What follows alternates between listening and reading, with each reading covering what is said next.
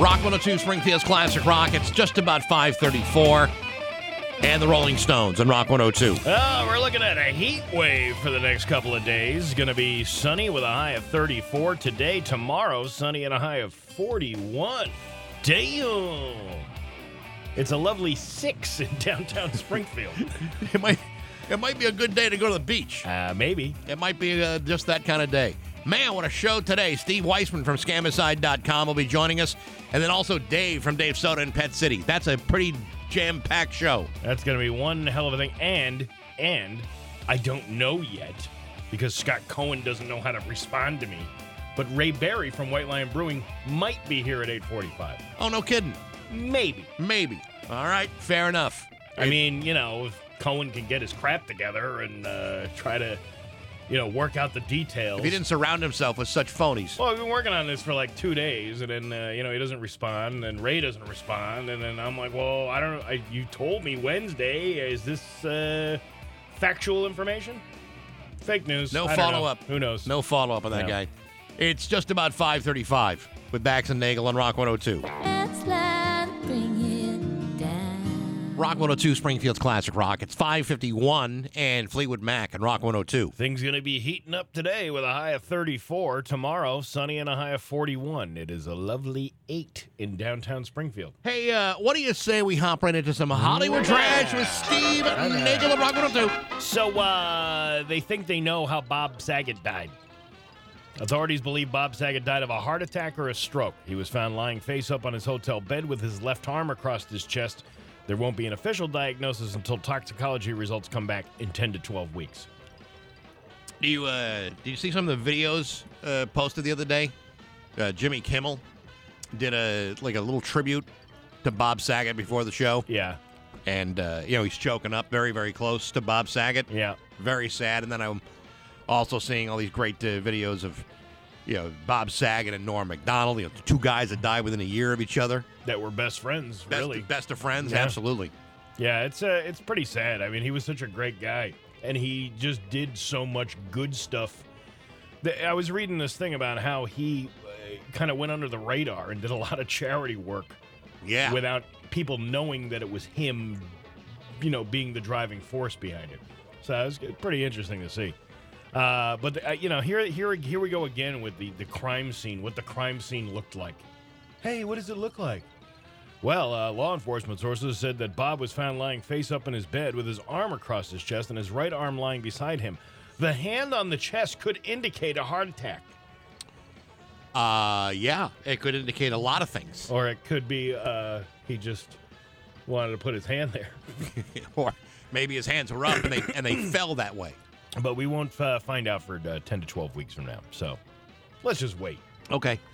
Uh, Steve Harvey uh, said he had to stop doing stand up comedy because cancel culture would ruin his television career. Uh, political correctness has killed comedy. Every joke you tell now, it hurts somebody's feelings. You know what else would hurt your comedy career? Uh, Uh, calling out the, law, the wrong name during a beauty pageant. That would be pretty bad, too. yeah, yeah. And uh, what the? There was a couple other things that he did that were like, okay, you were doing fine on your own, ruining your own stand up comedy career. You didn't need us to do that for you. I know, but every Steve Harvey meme just, just makes me want to laugh. Jeremy Renner has taught girls how to put tampons in and even learned Lamaze from his mom to help with the birth of his sister. Quote, I'm a badass dude because I was raised by badass women. Okay, um, sure. He's on that, uh, he was on that podcast with Dax Shepard, who I cannot stand. You don't like that guy? Because he's, you know, with Kristen Bell. And then think you, we would like to be with Kristen Well, Bell. yeah, I know. Up until the, the anal worms thing that she talked about last yeah, year. Yeah, see now you don't want that any No, part of that. no, I don't so want let, any part of that. Let, Let Dax Dax have have his way with that. On uh, Dax's armchair expert, Jeremy said, uh, Being good with women is understanding women. I taught girls how to put tampons in. I just thought that was normal, but apparently it's not unless you're a gynecologist. Uh, I didn't know any better. I was just raised by women. Uh, my mom taught me Lamaze to help my, me birth my sister. You could do what Larry David did. What?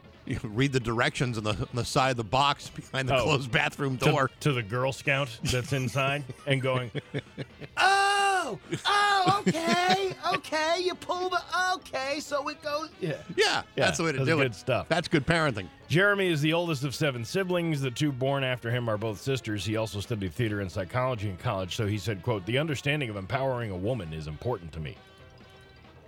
Which is why he divorced his ex-wife and she took half of his stuff. I empowered her I to empowered take her. half of this stuff. I empowered her to increase her value. Uh, ben Affleck says he's done at least five movies that were bigger flops than Gigli. Uh, and the movie uh, actually led him uh, led to better things for him because it convinced him to start directing, which has become quote the real love of my professional life. Which basically means he's box office poison. And I can drink uh, behind the camera, a lot, Right. and play poker, and nobody will know. Isn't he sober now, though? Or allegedly sober? No, there's a lot of people who say they're allegedly sober, Right, and, uh, claiming yeah. to be sober. Yeah, yeah, supposedly he is. Dexter, the New Blood, is Showtime's biggest series ever. Across its 10 week run, the show averaged 8 million viewers. Along with the new show Yellow Jackets, Dexter helped fuel the most streaming signups in a quarter for Showtime. Did you uh, did you see any of it? No, I haven't. I didn't even see the old one.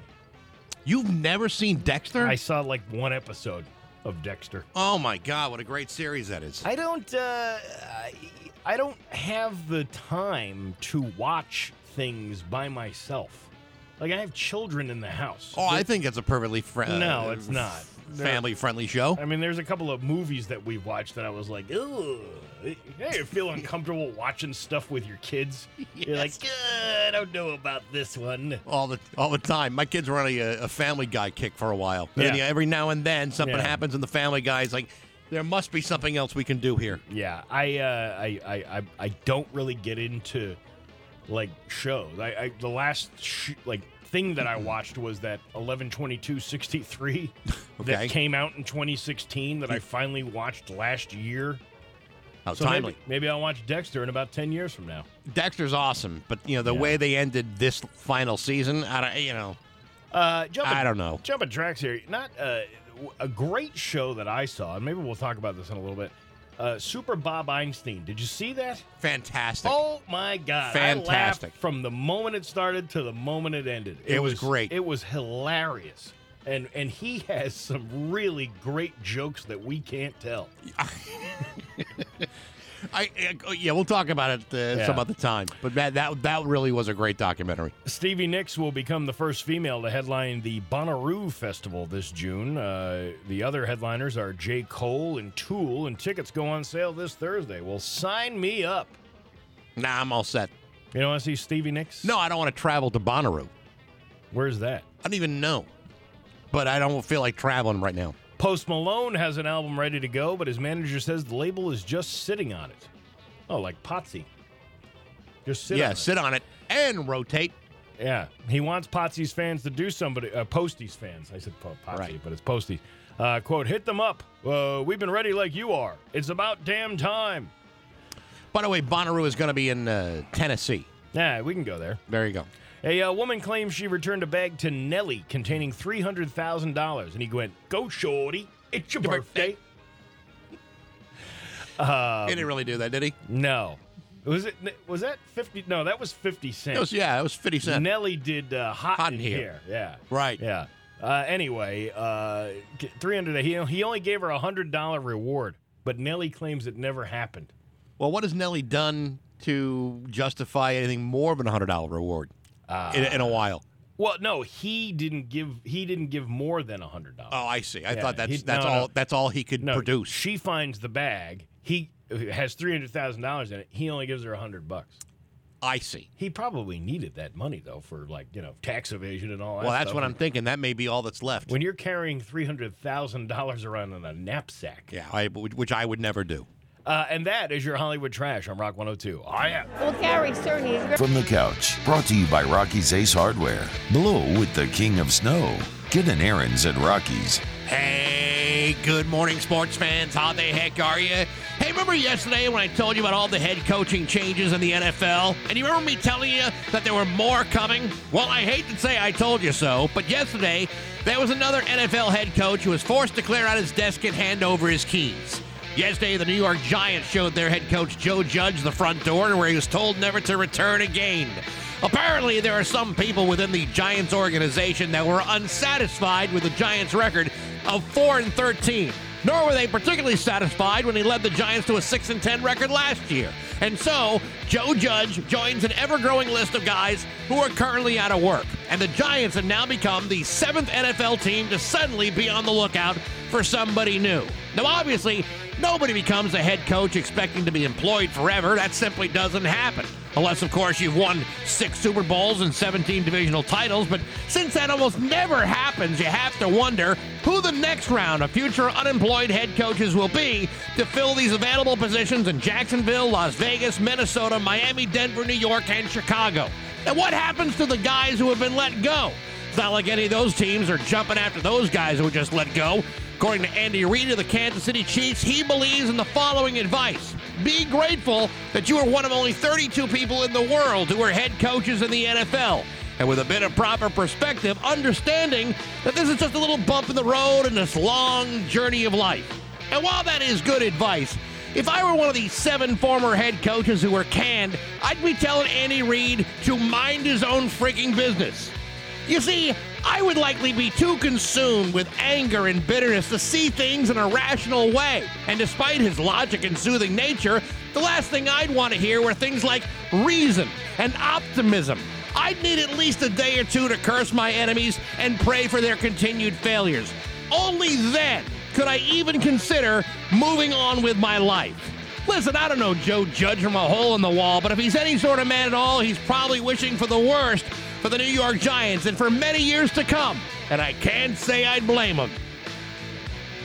But hey, of my yapping sports brought to you by Rocky's Ace Hardware. A six-piece Milwaukee screwdriver set, 20 bucks. A two-piece Milwaukee torque lock plier set, 20 bucks. It's Milwaukee's 20-buck tool sale.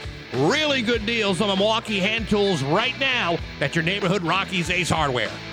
I'm back. That's my view from the couch. Rock 102 Springfield's Classic Rock. It's 612 and Rush on Rock 102. Gonna be mostly sunny today with a high of 34. Tomorrow, sunny and a high of 41. It is now 10. Ooh, it's rising in downtown Springfield. It is. It's, you can already feel it getting warmer. Yes, I can. Uh, what a show today. Steve Weissman from Scamicide.com will join us. Dave from Dave Soda and Pet City will join us this morning. And there's a possibility of one other guest, but uh, that requires uh, Scott Cohen to let us know. Yeah, I, uh, I, I, I, can't have him be the middleman anymore. Well, you can't. You, you can't. I mean, you, you you have to go direct. Buddy, let me swing my dead cat and see if I can hit a phony for you. Oh, here's Ray Berry. Uh, I'm just kidding. Ray is not a phony. Not a Ray is a very nice guy. I'm Yeah. just saying, uh, you know, making more fun of Cohen than I am of anybody else. Listen, if Ray can't make it today, we'll have him any other day. That's right. Um, you know, so we were talking during Hollywood Trash that I was watching this uh, Super Bob Einstein. Einstein. H- Einstein on, Yeah. H- on HBO um, a couple of weeks ago uh, during the Christmas break. And I laughed. I don't think I've laughed that hard in a long time. I uh, we were just talking off the air. You know, you, you forget how funny the Super Dave Osborne show was. Super, I- Super Dave was brilliant. He was he was a brilliant comedian. He really was. And as stupid as it may look, you know, like some of the you know, the dummy, you know, it was always a dummy. You know, Yeah. he'd always make it look like he was the one getting hurt and stuff like that. But in in the context of it, it's hilarious. The funniest thing about that show is, and, I don't know if you felt this way, but I always did. Even though I knew there was going to be a payoff with every Mm-hmm. stunt he did, I laughed more leading up to every stunt because I knew something funny was going to happen. Yeah. And I anticipated that no matter what he was going to get into, it was going to end brilliantly, and, and I would, I would, I would just you know laugh hysterically. But I, be, it was that anticipation of what was coming up Yeah. that I almost found to be just as satisfying on that show. He, uh, you know, the, everybody in the in that documentary, you know, they had like Sarah Silverman and Jimmy Kimmel and Jerry Seinfeld, His brother Albert Brooks. Larry David, and yeah, and I didn't know that either. It was Albert Brooks, and was there somebody else? There was, There was an- another brother There was another brother. who didn't get into the show business No. uh, thing, and neither did Bob want to be in show business. He was, you know, they talk about that in the documentary how he was so anti show business, and then all of a sudden he's working for the Smothers Brothers, and Right. uh, They're like, wait a minute. I th- and Albert Brooks was like, wait a minute. I thought you said you didn't want it. No, no, no. I, I'm calling the Smothers Brothers. I'm going back there. No, the, the the the amazing part about it is, you know, Albert Brooks, you know, his reputation back in the uh, the seventies. Yeah. What he, he was maybe one of like, the most brilliant stand-up comics ever. Even though he would tell you, I really didn't like doing it, but he was unbelievably funny. And then you find out that you know Bob Einstein is his brother, and you think, what must that what must that house have been like with those two brothers? uh, a, a dad who was uh, was also a comedian, and even the uh, the other the uh, the oldest brother was pretty funny too. I mean, just the whole damn family Yeah. was hilarious. But there there were some parts of this documentary which I, I, I you know wish you had the opportunity to play back, like some of the jokes he would tell that are absolutely unairable, Well, th- but but genius every time he tell, tells one. they were showing the joke that he did on Curb Your Enthusiasm when they had the Seinfeld reunion. Right. and how they said that that was his personality off off camera too. Right. Like he he just would would push through to tell you the joke, you know, and and he'd be very descriptive. He was a very good story uh, joke storyteller. I, I, I if you put it that way, uh, but he tells that joke to Jerry Seinfeld, which I can't even repeat. but it's one of the funniest jokes. If you Google "Curb Your Enthusiasm," uh, Bob Einstein joke, i- it'll pop up there. There's a there's a moment in this documentary. Speaking of Jerry Seinfeld, so uh, Einstein is a, guest on comedians and cars drinking coffee, and they're at this uh, they're at this diner, and Bob Einstein is telling Jerry Seinfeld about the death of his father, and Jerry, in the middle of this of this story, you know, Jerry says to one of the production assistants, "Hey, did, did we get that? There's a lot of noise in there. I want to make sure we got." You know, Bob saying that, yeah. and then Bob just completely levels him. I'm telling a, uh, an emotional story. It's, make, it's making me want to cry, and you're talking you're talking nonsense to production technicians. Does the mic work? You know, it, it was all this stuff. It was so funny, but uh, highly recommended documentary. Oh, on, it was uh, great. on HBO. It was HBO, I believe it was. It was on. Uh, but I really, I haven't. Uh, what did I watch uh, yesterday? I started watching. I told you I watched the um, the Bill and Ted's uh, Face the Music. Yes, Man, that is the film of our time, my friends. really. Yeah, That good, huh? Well, Keanu Reeves is no longer uh like what's his name? Alex what's his last name? The Winter, other- right? Alex Winter. He is more believable as the as the uh uh was he Bill, I believe he was, right? Um, it- he, well, you got a 50-50 chance Well, of it right. either one, I can't remember, and even though I just saw the movie the other day. Right. uh, he actually plays the part like he did back in the early 90s.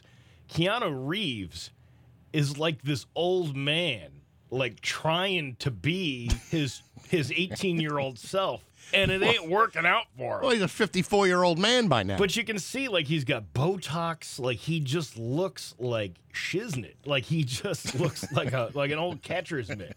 And it's, I you know, I, I haven't seen this Matrix thing yet No, either. no. But you know, The one thing that I that I, I mean, I, I watched a lot of TV while I was uh, you know quarantining and, and and all that. But one of the things I did see, which I thought was actually really interesting, Mm-hmm. was this. Uh, it's a four part documentary called "Monsters Inside: The Twenty Four Faces of Billy Milligan." yeah, This is. Did you see this this one? no, So this it's a it's a it's a real story of a guy, this guy Billy Milligan, who was uh, a rapist with multiple personalities. You know, diagnosed as multiple personalities, and it's all about um, him getting caught and him being him actually being uh, legally insane in, in in his trial, and it just it's it's this real convoluted story, but it's fascinating. It's it's like, you know, here's a guy who's you know starts off with ten personalities, and they realize it's twenty four, and they, you know, he's in you know mental facilities for the pretty much the remainder of his life, right. and uh, it was it was like you just you just as I'm watching it, I'm trying to think. Well, you know, well, how do you how do you take any level of responsibility if you have no recollection of what you've done because you suffer from this dissociative uh, personality disorder. It's a remarkable story. Yeah, I, that's something I'd have to take a look into. Yeah, it takes a little bit of patience. It's like I said, you know, four episodes, but it's uh, it's unbelievable. The other thing I saw a trailer for uh, yesterday was uh, a documentary about the band, not the Last Waltz, not the Martin Scorsese uh, uh, thing, but it's um, uh, Once Were Brothers is the name of the documentary. Okay. So it looks really good, but then I'm reading the critics, and they're like, "It still doesn't." You know, half uh, half the members of the band aren't even there to defend themselves anymore. so you know, they're, they I don't, I haven't seen it yet. So apparently, they're making accusations about things that could or could not be true, Right. Based on it was just rumor. You know, so it would be interesting to see that. But Martin Scorsese is a producer on that show too, so I'm actually uh, really That's know, interesting. interested to see it. So Because The Last Waltz is like one of the best Mm-hmm. concert films ever. yeah. And it's phenomenal. And uh, if I get my way today, I'll watch uh, the rest of the Bill and Ted movies. Well, there the you go. Two. Yeah. Oh, Bill and yeah, Ted's yeah. Excellent Adventure. Bill and Ted's uh, Excellent Adventure Two, and then uh, I'll watch. Bill, Bill and Ted Electric Boogaloo, right? yes, I believe Breaking Two Electric Boogaloo. I believe that was the name of it. So there you go. It's 621 with Bax and Nagel and Rock 102. Do you promise to love, honor, It's 624 with uh, Bax and Nagel and Rock 102. Gonna warm up today with a high of 34. Tomorrow, sunny and a high of 41. It is 10 in downtown Springfield. I had so many uh, errands to run yesterday. Yeah. You know, I'm finally feeling well enough that you know I can do stuff, get out of the house, and uh, you know, be a productive member of society. Yeah. It was so stinking cold, and I felt that you know, no matter what I had on, it wasn't enough. And here, and here's This the. yesterday. This was yesterday. Uh, are you still sick? I, you know, I'm masked up, and uh, you know, I'm staying you know far away from people. But yesterday, I found myself in the Longmeadow shops. Oh, And I- the Longmeadow shops. and I got a I got a, a cup of coffee in uh, in Longmeadow. And uh, you remember we were talking about uh, you know kids and jackets, like they don't wear jackets anymore. Yeah, You were talking about that. right. I see uh, I see this woman with two little kids walking out of uh, I think it was Talbot's. Yeah. Talbot's. Oh, Talbot's. that's a store over in Longmeadow. Yeah, in the Longmeadow shops. Yeah. Neither one of these kids wearing coats. Like little tiny kids. You're shopping at a Talbot's. Get your kids some coats. Well, maybe the kids don't want. I told you this yesterday. Kids don't have the same body insulation that uh, we do. When I was a kid, my mother made sure I was packed up like uh, little Randy in the Christmas story, where I couldn't couldn't put my arms down. I couldn't even go out of the house unless I had a sweater, mittens, a hat, a scarf, uh, uh, earmuffs, uh, snow boots, and ski pants. Mm-hmm. And I liked it. That's the way it's supposed to be. Did you really like that? I hated that. I hated being all bundled up like that, like a like that. Uh, Randy and, and the Christmas story. That's what I'm talking about. He couldn't put his arms down. Fold it down. I don't like that. I don't like that feeling at all. Uh, you, you- well, you may not like that feeling at all, but it's still better than going out there wearing just nothing more than uh, like a long sleeve shirt when the temperature is 15 degrees out in the middle of the day. Yeah, I guess. I mean, so. uh, little kids now. Come on. Well, I, I just know I'm getting colder as I get older. Not to be a poet, and I didn't even know it, but I as You I do. age, I, I'm like, oh god. You're always cold. You can never regulate your temperature. what? Who's he? ah, get me into bed. Turn the thermostat up to 85. I'm catching a chill. Hey, uh, let's laugh. Oh, yeah, right there. Okay, yeah. Yeah. Tell me what's funny. It's Bax and O'Brien's joke of the day Well, it's nice to find a fellow with a keen sense of humor. on Rock 102. Joke today brought to you by Gary Rome Hyundai. Get three years complimentary maintenance at Gary Rome Hyundai, Whiting Farms Road in Holyoke, and that's no joke. Oh my God, that is hilarious. Springfield's classic rock. You know, Bax, I inherited my uncle's deer breeding business. No kidding. Worth 50 million bucks. Wow. That's a lot of dough. You get it? You get bucks and then dough. I know, I totally deer get it. breeding business. Yeah, no, it was I- all deer puns. Yeah, no, I got that. I sure do, yeah. Booyah! Bax and O'Brien on Rock 102. Springfield's classic rock. 630 with Bax and Nagel and Rock 102. It's time for news. Here's local radio icon Steve Nagel. Thanks, Bax. It's that time of year again. We're going to remind people to stay off the ice. Despite temperatures being far below freezing this week, local de- fire departments are reminding you not to venture out onto any frozen ponds. The East Longmeadow Fire Department strongly discourages ice skating on Heritage Pond on North Main Street. Right now, the ice is about a half as thick as it should be for skating to be safe, but it's not unusual for your eyes to reach a different conclusion. You know, because you said, "Oh, look, looks frozen." Don't they have um? Don't they have a sign on? I'm trying to think. A sign on Heritage Pond which says whether it's safe or not. I Like they so. let like they let people know. yeah, I think there's a like a buoy thing out there. Yeah. Uh, yeah, well, that's planted in the ice and then it floats when it can. Right. And then, you know, it's you know tomorrow's going to be 40 degrees, so it's going to you know it's you know. I mean, let's not get crazy. Well, I mean, people think, oh, it's cold out. I can go out on this ice. And then all of a sudden you hear cracking below your feet. That's not no, no. good. Uh, the uh, Department of Public Works employees are doing essential work smoothing the surface of Heritage Pond. It will take hours to complete the process of preparing the pond for the time it may be safe enough for skating. Half those guys couldn't smooth a silk sheet if they had a date with a hot babe. I'm sorry, I lost my train of thought. um, yeah, well, I mean, la- anytime I see a DPW guy in East Longmeadow, I uh, I usually uh, see them doing really nothing. Just one guy though. It's one guy that's doing nothing. He's just standing there telling everybody else what to do. Actually, no, it's more than one guy just standing around. Well, I'm just saying from what I've witnessed. Yeah, right. Is this big guy, right? and he's like, he thinks he knows everything. Yeah, right. He's, oh, you uh, you go out and smooth the pond today. That's how they do it. Uh, Well, I think he's got seniority over there, so that might uh, that might account for some of it. Milford and State Police were able to peacefully resolve an incident with a Southbridge man after barricading himself in his car, threatening to injure himself. According to the Mass State Police, Milford officers tried to stop an SUV on January 6 for a traffic stop. The person led officers in a car chase through Route 109 and Route 495 South. The driver lost control of the vehicle and crashed into the woods on the side of the road. The driver, a 35 year old from Southbridge, threatened to injure himself with a knife if officers tried to arrest him.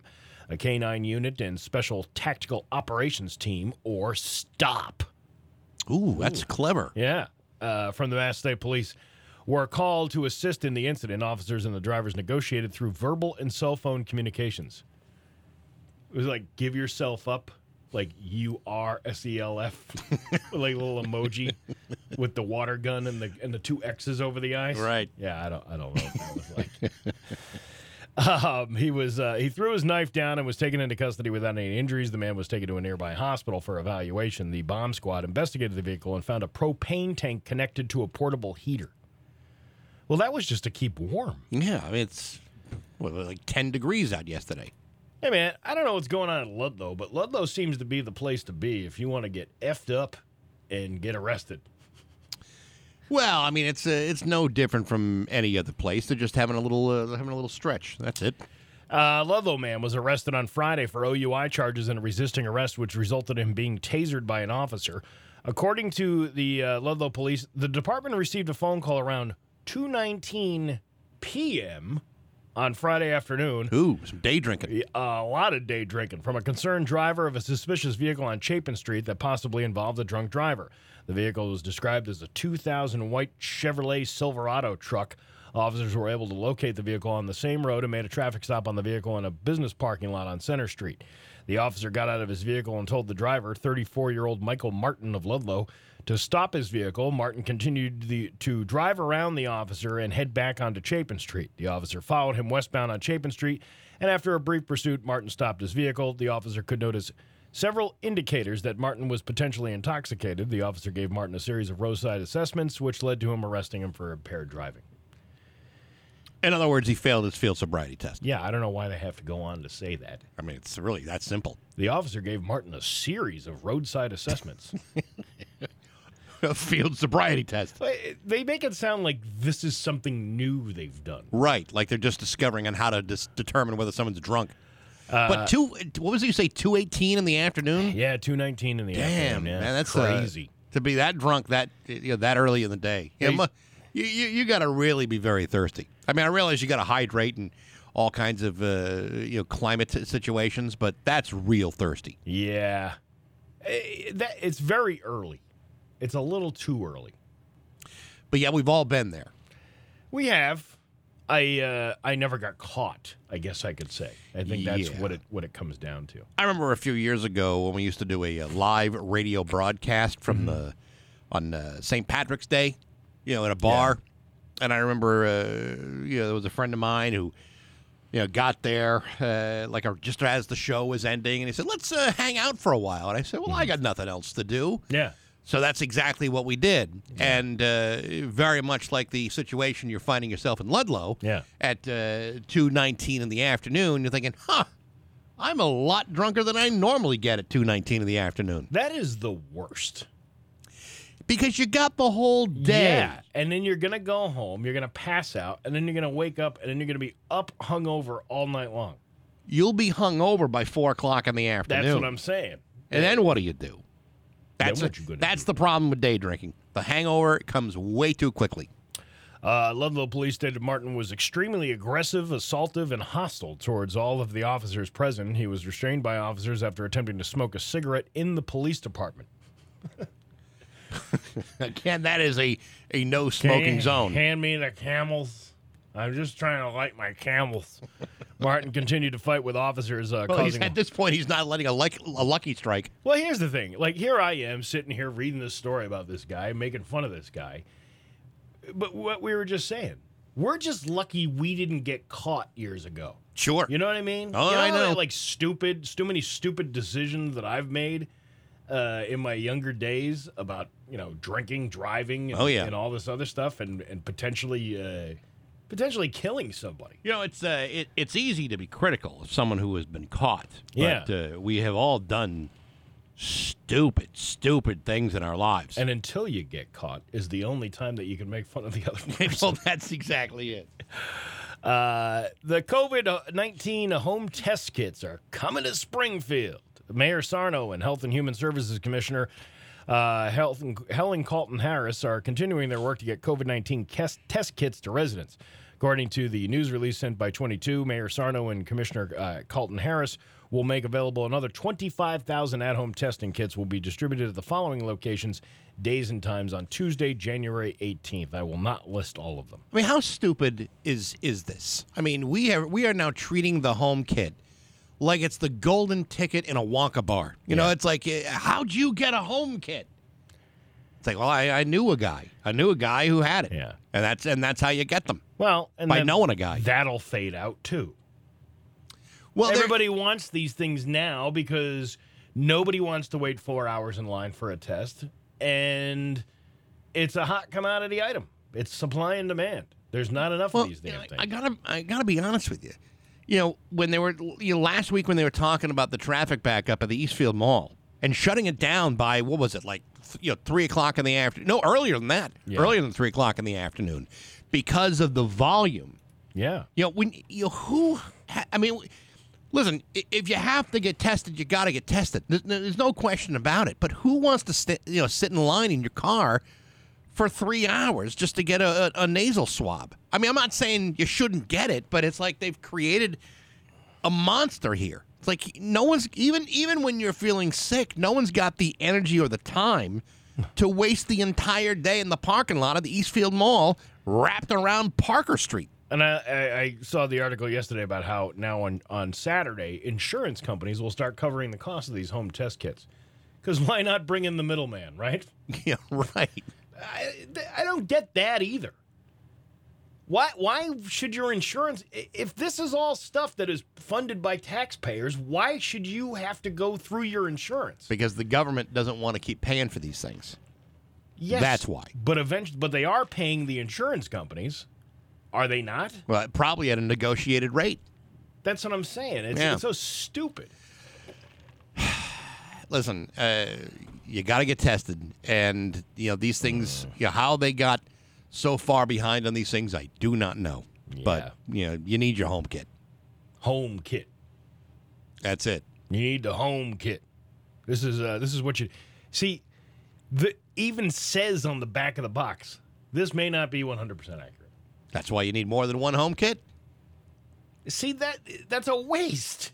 It's a waste. How many people when you when you do uh, when you do a pregnancy test? Yeah. How many people buy more than one? Do you usually buy two, Well, or does you- it come with two in Well, the what, box? what you do is you buy one, and then you go see a doctor to confirm. A doctor. I know. What do they know about anything? Well, like a doctor's got time to check to see if you're pregnant these days. I just I just find it ridiculous that Excuse me. I wonder now if like pregnancies are considered to be an, ele- an elective procedure.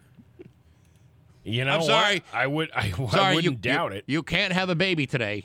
Yeah, I, I really wouldn't doubt that. That seems uh, uh, like one of those things that they would do Yeah, no kidding. to get. Well, you got to pay more if you want to have this baby. We're like China now. It's crazy. Weren't they uh, like killing babies in China years ago? Uh, if you didn't have a son, Uh, Wasn't I that don't. like, I, I uh, believe. those, I believe you were restricted to only one child. yeah, that's uh, that's not good. Uh, let's see. In uh, in a marriage, it's important to have a few things in common, like uh, maybe you both play pinochle or something. Pinochle. Yeah, or this. A guy in Wisconsin who got caught driving drunk early Sunday morning while his wife was with him, 40 year old uh, Sarah Stowell. Uh, it happened in uh, Boscobel, Wisconsin. You ever heard of that one? I have. Uh, then, uh, while he was being arrested, Sarah decided to go home, so she jumped in the driver's seat, drove off, hopped the curb, and crashed into a utility pole. Oh my yeah, god. yeah. Turns out she'd been drinking too. You know that might be surprising to some. It would not be surprising to me. And so, right after, uh, But I can tell you, there's nothing else to do in that town but to be drinking all day long. Uh, so right after he got arrested for drunk driving, she did as well. Luckily, she wasn't hurt in the crash, but the car was damaged enough it was not drivable and had to be towed. Of course, there was nobody left to drive it anyway, so it really doesn't matter. You know, I always felt that a couple that loses their license together stays together because they got nowhere else to go and they can't drive a car to get there. Yeah, well, who are you going to have uh, pick you up and drive you to work every day now? Uh, that's a good question. Now, now that's going to be. You can walk. Here's another ridiculous thing: uh, new product that would be cooler if you could actually buy it. Lay's has secretly been growing potatoes in dirt taken from NFL stadiums. Really? Yeah. Uh, and they made a limited edition line of chips with them, but you have to win the bag. You can't just buy it. Uh, they're called Lay's Golden Grounds chips. And the tagline is Grown in Glory. They did it for 29 of the 32 uh, teams. Browns, Bengals, and Broncos fans are out of luck. Probably because they didn't have anything that would say glory associated with those three teams. The Bengals are a pretty good team. But Uh, don't they play on turf? Well, for the teams that do play on turf, use they use dirt from somewhere else in the stadium. Then they mixed it with more dirt and grew potatoes in it. Hey, under the bleachers where that homeless guy was taking a dump, get that soil. You know, even if you took dirt from Yeah. like the parking lot where people are uh, you know, do- having tailgate parties, between you know, like the the spilled grease, vomit, the, the public urination, is that someplace you want to grow a potato? No, no, I- thank I you. don't. To win, no. a, you want to win a bag though, you got to go to lays.com slash golden grounds and click on your favorite team's bag. That automatically tags them in a tweet. Then you have to post a photo or video showing that you're a diehard fan. oh, for crying out loud! this That's seems too. like way too much work for a bag of potato chips. Yeah, I can go to a gas station, pick up a, ga- a, a bag of chips, and not have to work that hard at it. They're doing five different giveaways between now and J- January 21st and only giving out 200 bags per team. No, you know, and, and and the thing is, you don't want to eat the chips because it's a it's a uh, it's a collector's item. Yeah. That's the thing. You're going to keep it and never going to open it. That's like you know getting like the old Bax and O'Brien breakfast cereal, not opening up the bag, and then 20 years later you still have a rotting, festering bag of lousy uh, cereal that wasn't that good when it first came out, sitting on a shelf somewhere as some sort of Yeah, uh, as some sort of uh, trophy. That doesn't seem uh, like something that you would hold on to. Remember, my father had a bottle of Coke from, uh, I think it was like Italy or something. Right. From 1962. My brother still has it. Full. It's full. Sure, It's completely discolored. and and separated, right? It's it's it's it's it's. I think there are pieces that are missing of it yeah. because there was cork in those old caps.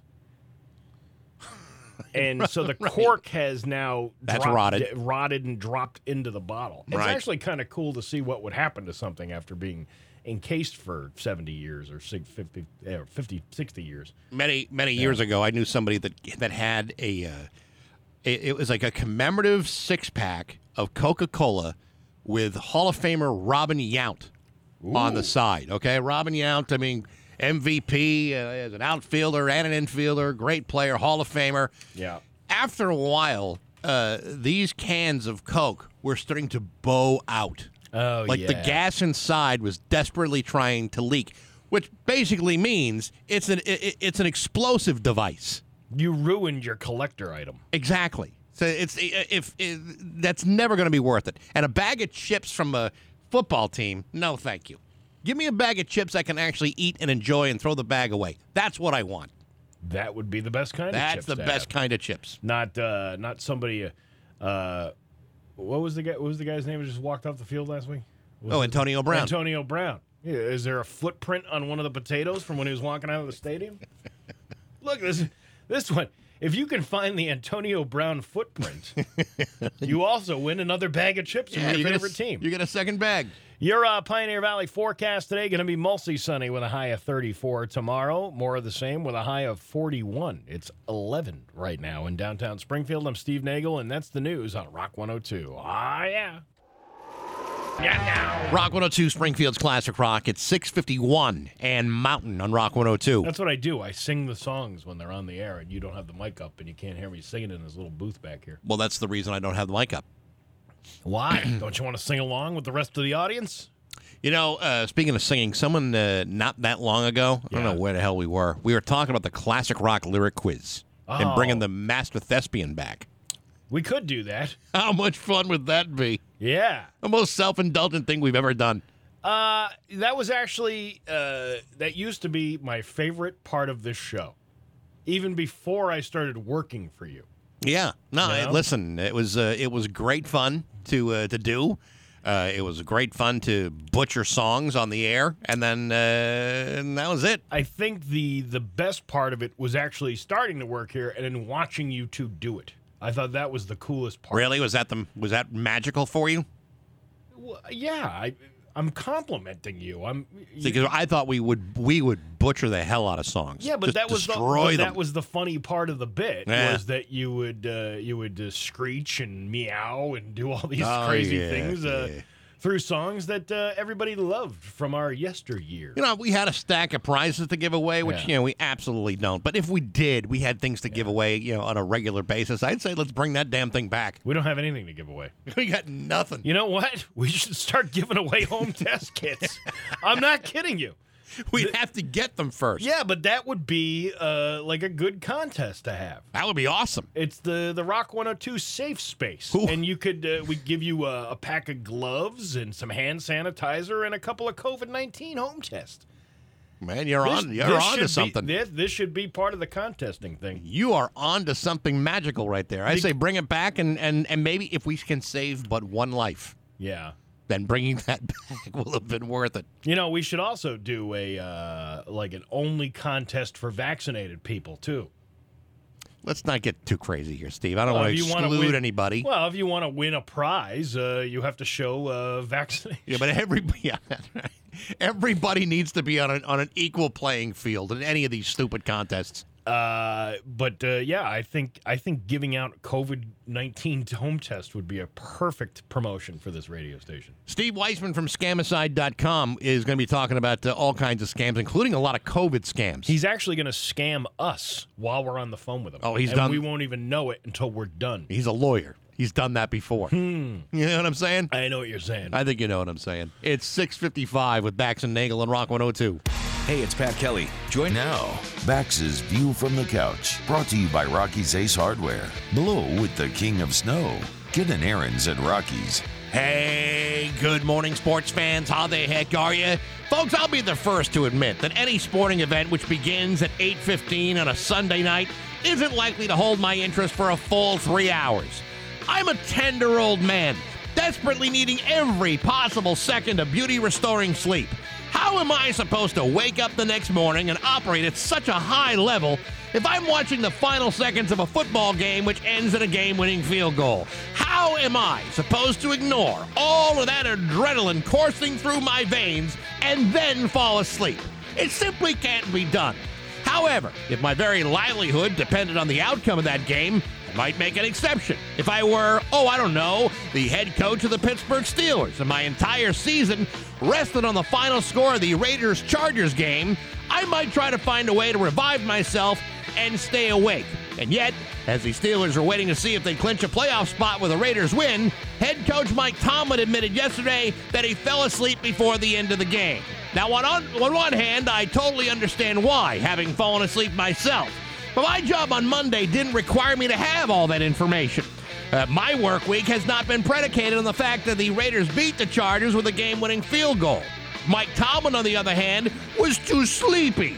According to Tomlin, quote, I dozed off. I'm probably better off not having watched it. And while that was my excuse, I'm not sure the head coach of a team whose postseason rests entirely on the final result should be saying the same stuff. Normally, I wouldn't care whether the Raiders could win a football game or not, but if I had to, I'd be pumping espresso shots and taking fistful of NoDoz just to make sure I'd make it through the two-minute warning at the very least. Yes, Sunday was a long day for Mike Tomlin. Yes, I'm sure he was sleepy, but I'm also sure that everybody else in the entire Pittsburgh metropolitan area found a way to stay awake because that's the sort of sacrifice that football fans are willing to make. But hey, enough of my yapping. Sports brought to you by Rocky's Ace Hardware. You want to talk paint? You want to talk to Lindsay at the Ludlow Rocky's. Lindsay loves talking about paint colors and textures. Lindsay's quick with helpful tips and techniques. Good people, paint people like Lindsay, and rock solid service at every Rocky's Ace Hardware. I'm Bax. That's my view from the couch. Rock 102. It's 707 and ZZ Top on Rock 102. Warming up today, uh, sunny with a high of 34. Tomorrow, even warmer, sunny with a high of 41. It's 11 in downtown Springfield. You know, I went for a COVID test yesterday, put in my social security number, and then all of a sudden my credit cards are maxed out, my bank account's gone. And I, I, I gave away uh, just my uh, just my credit card information and also all my bank accounts. Well, what's going on with that? On the phone is right now from scamicide.com. It's attorney Steve Weisman. Good morning, Steve. How you doing?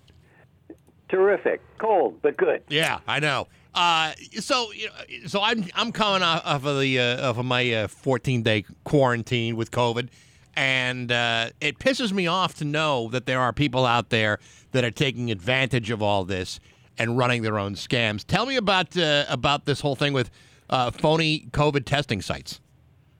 Yeah, this is this is one of the the worst. And you know, you talk about how the the scammers have uh, no sense of of decency.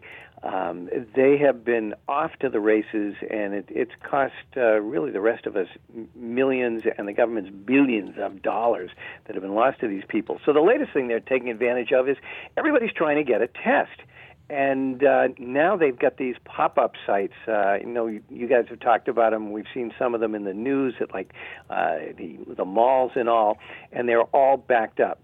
So what the scammers are doing are they're setting up these pop-up testing sites. They certainly have no testing equipment. They're not approved by the state or anything. People go in there and they're scared, they're trusting, and like you guys said, okay, we need your social security number. Uh, sure, you give them your social security number, and you end up becoming a, a victim of identity theft. Oh. So you never imagine Homer Simpson going there. I know. So I- the, I mean, can you can you imagine those like sitting in line for like two hours? You're waiting to get your test, and then you get, finally get to the very front of the line after waiting all this time, and, and they someone asks you about your social security number, and you realize, ah, oh, to hell with it. You know what? I'm just gonna give them my nostrils and see what happens. like Jesus, like is there? I, I mean, I, I know it's like a, a rhetorical question, but is there no shame in the in the human species? Nope, Yeah. not a, not a shred. So, You know, it's interesting when they say about giving your social security number because we're we're all pretty much, uh, you know, we we know that we're not supposed to do that, but there are some places that won't do business with you unless you you give it to them. And you know, frankly, uh, most of these places don't need it. The only reason they get it is often in case you don't pay your bill, it makes it easier for them to go into collection. But for years, I used to see bouncing around on the internet. They would say, if if you ever are re- demanded that you got to give your social security number and you don't want to do it, give Richard Nixon's social security number. And there was a number floating around. Well, I checked this out. The the Social Security Administration for years, and they still have it, but it's more difficult to get in, had something called the Master Death Index. Sounded sounds like something out of Star Wars, where you could get the Social Security number of anyone who had passed away. And sure enough, uh, there was. I looked up Richard Nixon's, and the one that was floating around on the uh, on the internet uh, is actually the real one, which technically if you're not doing it with the giving the, his number with the intention of scamming someone, isn't illegal. But we certainly don't suggest that people do that. Yeah, don't don't get yourself in trouble. Yeah, no, it's not. Fake Probably not Security worth it. But but you know, it's, but but it's not just you know these these phony pop up sites. There's there's data breaches going on all over the place. Florida just had one uh, not that long ago. You know, people are putting their their trust into the the healthcare system, and yet there are still people taking advantage of that. Well, Bax, you, you picked on one that is, is actually potentially deadly, and that is uh, medical identity theft. And the, uh, the the health the healthcare facilities and hospitals. You mentioned the one in Florida, which uh, was a huge one. About 1.3 million people uh, were affected. These everything we do is connected to the internet, and hospitals in particular, a lot of people have access to them. So the labs will have access to hospital information uh, over the internet. Um, there will be doctors. Uh, there will be insurance companies. So their their security has been notoriously poor, and the information that they have is really, really valuable to scammers, particularly your your health insurance. Because if a scammer gets your health insurance, they sell it uh, on the dark web, that part of the internet where uh, criminals buy and sell goods and services. And your health insurance goes for more than credit cards and other information because they can they can use that to defraud your insurance company and make all kinds of problems. But here's where it gets potentially deadly when a when a scammer does that and uh, your insurance is used, uh, the information from the whoever is using that insurance gets on your medical record, and the good old HIPAA privacy laws are so screwed up, to use a legal term, that when you find out that you've become a victim and you try and get that information, that false information, could even be a false blood type or something you're allergic to, off of your medical record, you can't do it because that would violate the privacy of the uh, identity thief. All you can do is have a note on there that says this is disputed. So it's it's very very scary, and uh, people have got to be uh, very very aware of limiting the, per- the personal information, including social security numbers. Your doctor doesn't need it give them give them Nixon's, but they really don't need that. You know, I, I've always wondered that because if you know, it, it, and I'm not going to name names here, but there are certain. Uh, you know, hospital. There are certain hospitals uh, in the area and around uh, the country that are connected to other, you know, branches of the hospital, other doctors' offices. If they have an affiliation with a hospital, they have access to all of your information. They've got doctors who are ordering prescriptions from their cell phones, and and it's always been a part of me. It's like, how secure is that? And you look at the Florida case, and you say it's not that secure at all. And and and and you know, this, in, despite all their best efforts, I don't care you know who you are, you know any any amount of information is potentially breachable. And, and, and by talking to you over the years, it's, you, you, you've proven that time and time again. No matter how, yeah, unfortunately, no matter how good you are at uh, protecting your own personal information, we're only as safe as the places with the uh, the weakest security, and it's why um, you know we had that massive uh, data breach at uh, Equifax affected 400 million of us, in, in, including me. Um, we've had the many of these at medical uh, establishments. The IRS has been hit, and so you, you've got to, you know, you want to look for that helping hand. It's at the end of your own arm. So you've got to really constantly monitor your credit report to see if somebody has is start is using your information. And fortunately, you can do that for free weekly weekly until uh, April. You used to be able. The law was that you could get one uh, a year from each of the uh, three major credit reporting agencies, but now during COVID, they're letting you do it once a week and it's it's it's interesting to uh, to note that you know if you if you go there, you try and get the free one. There are a lot of scammers there setting up phony sites that look like it's the free one, and instead they're stealing your information. So the the only free one is annualcreditreport.com. Well, who and, can uh, you, you go to that trust and you then? can- You can't trust anybody. This is ridiculous. Well, of course, you know my motto: trust me, Well, you can't trust anyone. What I was going to say, my credit card, the Citibank card, has this. It, it does it for you every week, so you can go in and check the score and make sure that uh, you know uh, there was no increase in your credit usage and and things like that, which I find very helpful. Which I'm uh, the the question I have though is uh, when your data does get breached. I just recently got a letter from a doctor's office saying that their data was breached, and in return, they would give me credit monitoring services absolutely free. Is that just a feel good method for these places to do for people, or is that helpful at all? The, those the, the offering of the credit monitoring reports. Yeah, you know the the thing is, it it is helpful a little, but it, it it's sort of like you know the. Uh, uh, it, the identity theft insurance, and it isn't identity theft insurance. It doesn't protect you from identity theft. I liken it to you're you're crossing a street and a bus hits you, and someone comes out and uh, tells you, "Hey, you just got hit by a bus." So you're just learning that you got hit by the bus a little earlier when you've got the credit monitoring, and that is helpful to kind of you know kind of get the dam uh, you know fixed up again. But it would be much better if these companies uh, did a better job of of protecting themselves, including there's a type of software. You know, the security software we use is generally called blacklisting software. If uh, there's going to be uh, malware put in there, like ransomware or something, uh, if the security software company knows about this kind of malware, they give you the software that protects you. But there's another type called whitelisting software that won't allow anything to be downloaded onto that company's computers or your computers unless it's been previously authorized. And this is so much better because the, the bad guys are always coming up with what they call zero day defects. These are new strains of malware for which we have no defenses. So I would, you know, I'd like to see companies not only do a better job of protecting our information, but be held more responsible when they don't. This is uh, Steve Weisman from Scamicide.com. You know, it, it, it's occurring to me when you're talking about HIPAA laws, uh, you know, privacy, and uh, and and security, all at the same time, and especially you know during a pandemic where everyone's all bugged out, and uh, the way the entire system has now become digitized.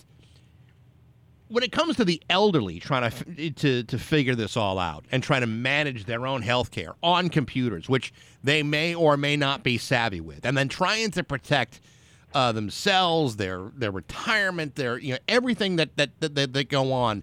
All I can think of is what is the re- what is the recourse that the elderly would have on some of this stuff because it seems to me they would be the most vulnerable group of people to get scammed on any of these things. Yeah, you're, you're totally spot on. And, and interesting, the two groups uh, are the elderly, uh, and you, you hit on really why. Although there's an there's another element. There actually is a physiological physiological reason why they are targeted more. There's a part of our brain which I can't pronounce uh, that deals with skepticism. You know, like Steve was saying about trust, that becomes less effective as we uh, as we age, and so they are more trusting. And they're also, as, as you uh, implied, uh, Bax, they're they're not as uh, technologically sophisticated. So I understand them. But the other one is the millennials, are kids and grandkids, and they should know better, but they just think they're bulletproof. But you're right. Protecting the elderly is a real issue, and they are huge, huge targets.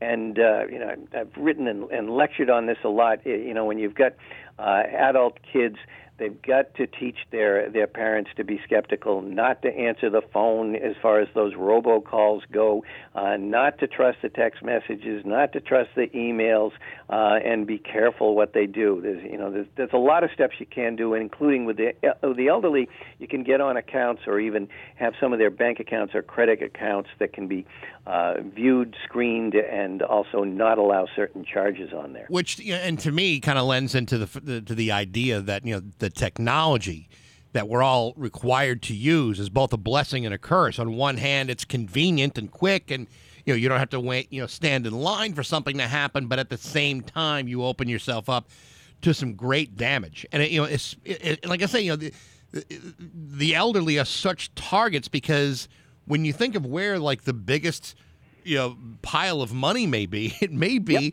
you know with the elderly with their assets and their and their you know retirement accounts and and and all the money that gets passed from one place to another because of their of their health care Exactly. And you're talking about not only all of that money, but they're using the healthcare system uh, much more, which is much more complicated. They've got uh, Social Security they're dealing with, Medicare they're dealing with, all of these complicated things. I mean, I get calls uh, from younger elderly about questions with insurance and healthcare and this stuff all the time. And these are intelligent people. It, it's confusing. Even going back to that medical identity theft, you know, it's important to figure out if your your insurance has been accessed the, when an insurance company pays uh, something for you, you get what's called an explanation of benefits.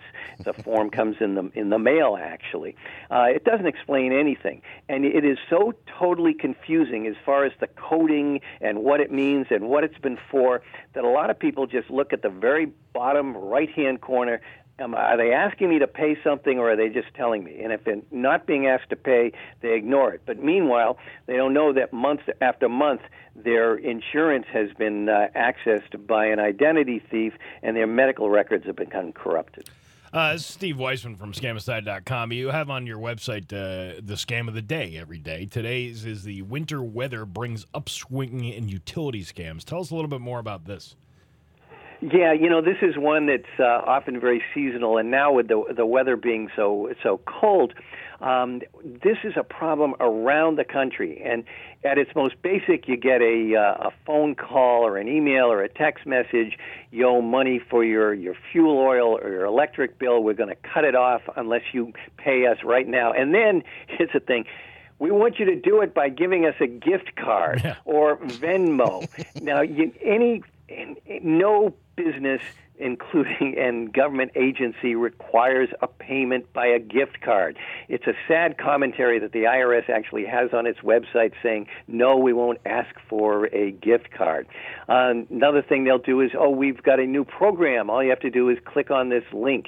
But the bottom line is, again, BS, be skeptical. You can't trust these. Even if the phone call looks on your caller ID like it's coming from Western Mass Electric or whatever, you can't trust it. So anytime anyone asks you for personal information or money, you go to a phone number that you know is legitimate, not the one that they give you, and you call and you confirm. And this is where you got to even be careful.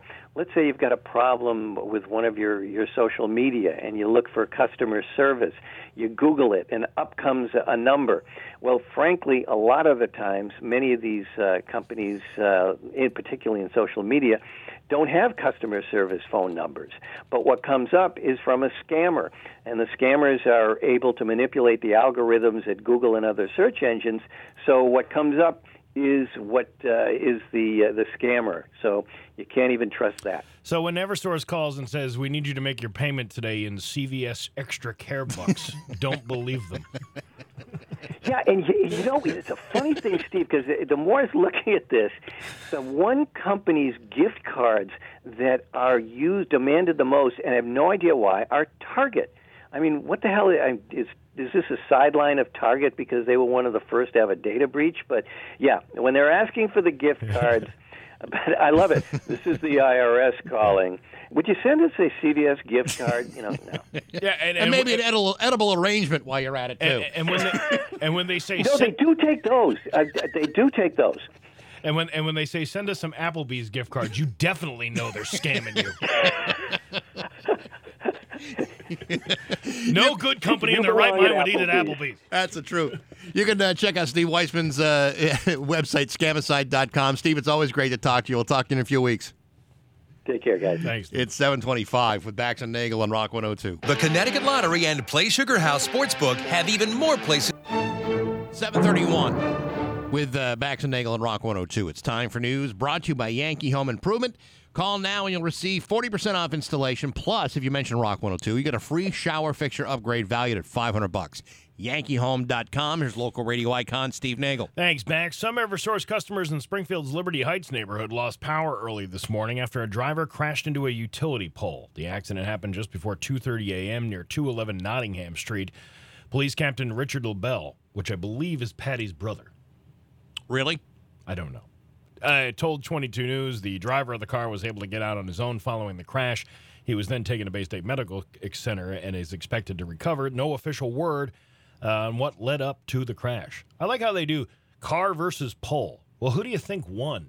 It's usually the pole. The pole always wins. I didn't think it's uh, necessarily a great contest to get involved in anyway, but uh, every time I've known someone to hit a pole, the pole fares better than the car Yeah. or the driver. Uh, I would think so. You know, I uh, there was something I was going to say, and now I can't remember because you threw me off. Uh, was it about you giving me 50 bucks? Yes. How did you know that? I don't know. Just uh, just threw it out there. Oh, I, back to the uh, car versus pole thing. Like they should do this like on a weekly basis at the Civic Center. Sunday, Sunday, Sunday, car versus pole. Who will win? Yeah, you're right. That would be terrific. at the Mass Mutual Center this Sunday, Sunday, Sunday. Man versus pole. Man versus pole. Sounds like a great movie. It does, doesn't, it? Yeah. Yeah. Uh, well, you know, uh, we could we could start something up here. I mean, you know, like Man versus Food was a great show, but Man versus Pole sounds a little bit more definitive, don't you think? very uh, gladiator-like. Right. Yeah. A uh, Ludlow man was arrested on Friday for OUI charges and resisting arrest, which resulted in him being tasered by an officer. I believe I believe it's a OUI. I thought it was French for "we think you're drunk." Is it not?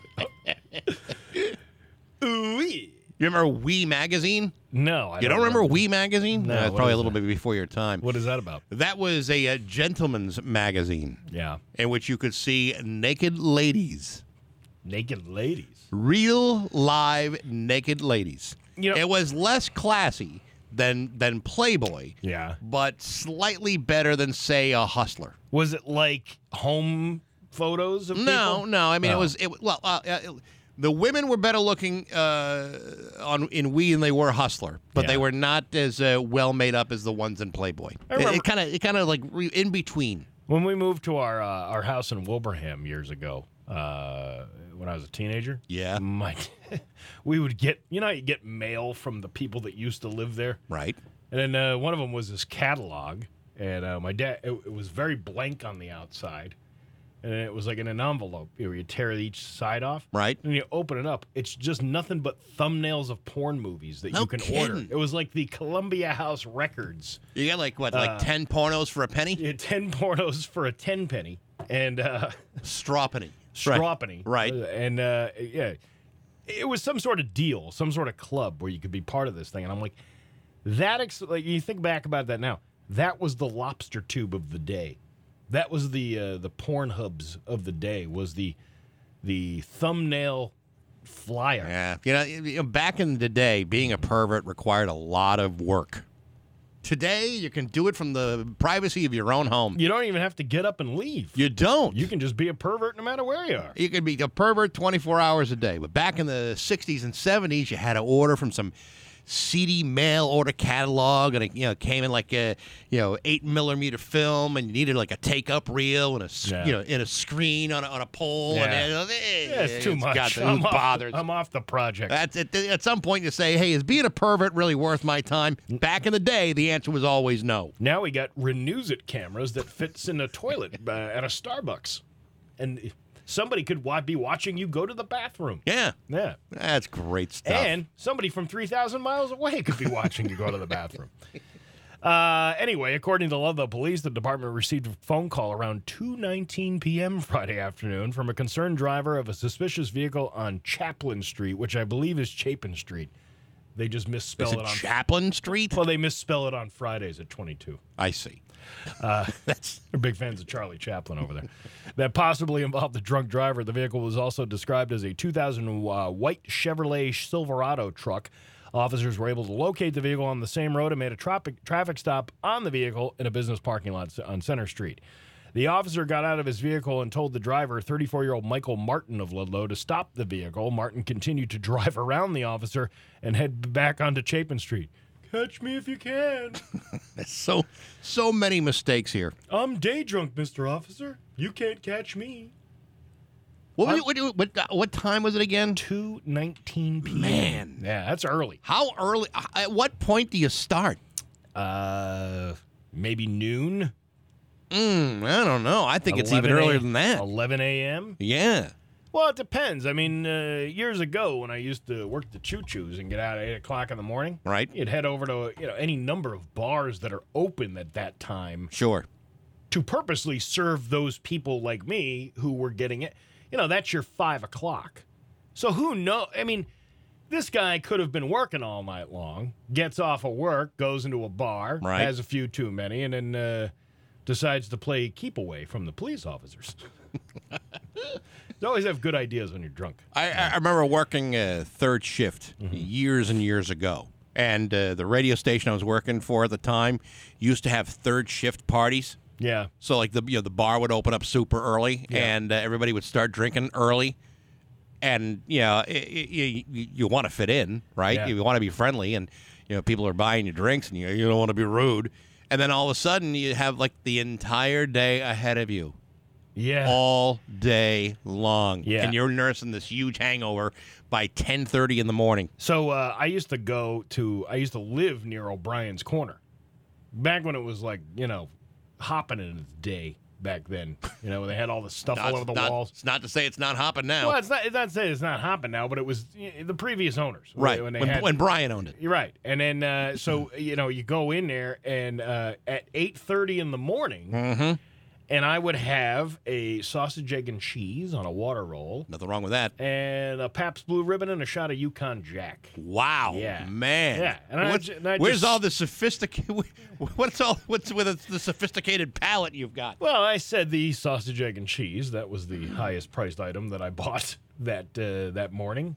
And But the PBR morning- and the Yukon Jack, man, Well- that is highfalutin stuff. Yeah. I refer back to that bartender in It's a Wonderful Life. We serve drinks in here for guys who want to get drunk fast. Take your angel stuff and get out on the street, boy. I love that voice. Yeah, that's good. Uh, anyway, uh, this guy, they wound up giving him a field sobriety test. I can't read the entire paragraph where it describes what a field sobriety test is.